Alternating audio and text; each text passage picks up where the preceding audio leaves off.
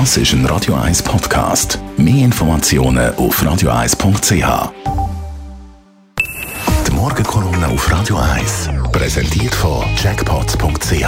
Das Online-Casino der Schweiz. Jackpots.ch. So geht Glück. Einen schönen guten Morgen. Was brauchen die Schulen nach der Corona-Zeit?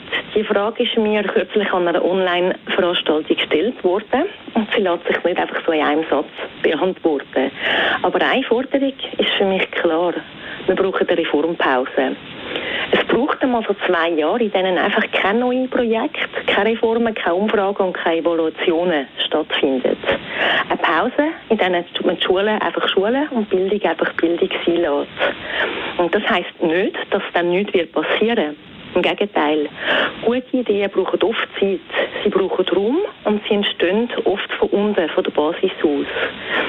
Was wir in den letzten Jahren erlebt haben, das ist oft eher ein Korsett gewesen, wo nicht mehr viel Platz zum Schnaufen lässt und auch der Raum für Innovation und Kreativität nicht so bietet.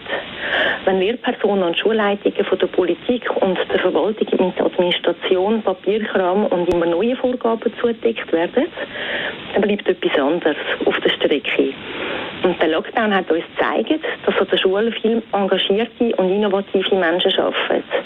Sie haben es geschafft, praktisch über Wochenende auf Fernunterricht umzustellen, kreative Formen zu finden und womöglich auch zu digitalisieren. Nicht wenig Bildungspolitikerinnen und Politiker verwechseln Reformen mit Fortschritt. Und das ist eben nicht zwangsläufig das Gleiche. Natürlich will niemand die Schule vor 50 Jahren zurück. Und wer heute einen Schulbesuch macht, der kennt die Schule von heute gegenüber seiner eigenen Schulzeit kaum noch. Und das ist auch gut so. Es ist aber nicht so, dass jedes von oben verordnete Projekt noch Verbesserungen gebracht hat oder überhaupt immer viel gebracht hat. Unsere Schulen sind unglaublich integrationsstark geworden und es hat sich vieles zum Guten verändert.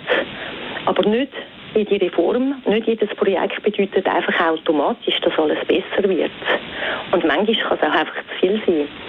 Im Kanton Zürich zum Beispiel wird jede Schule alle fünf Jahre evaluiert. Das ist ein riesengroßer bürokratischer Aufwand für die jeweilige Schule. Und auch jetzt in der Corona-Zeit und was so streng war, gibt es da kein Pardon. Das kann nicht verschoben werden.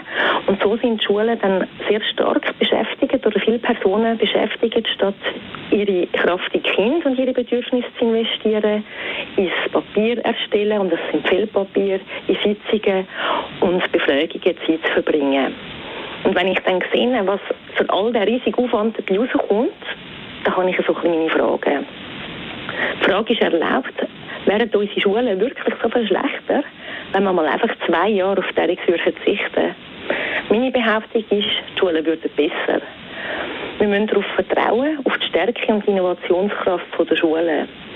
Mein Appell an Politik ist, lassen mal einfach für zwei Jahre die Finger von der Schule, vertrauen darauf, dass sie es gut machen und schauen, was passiert. Nach dem Motto, manchmal ist weniger mehr. Die Morgenkolumne auf Radio 1. Zum Nachlesen Kolumnen von der Chantal Galadé oder all unseren Kolumnisten, die wir haben von Montag bis Freitag, natürlich gestern war es wegen Ufert, zum Nachlesen als Podcast auf radio1.ch. Am 21. ab 8. reden wir dann mit dem Gil Jaron, Korrespondent aus Tel Aviv, zum Gaza-Konflikt.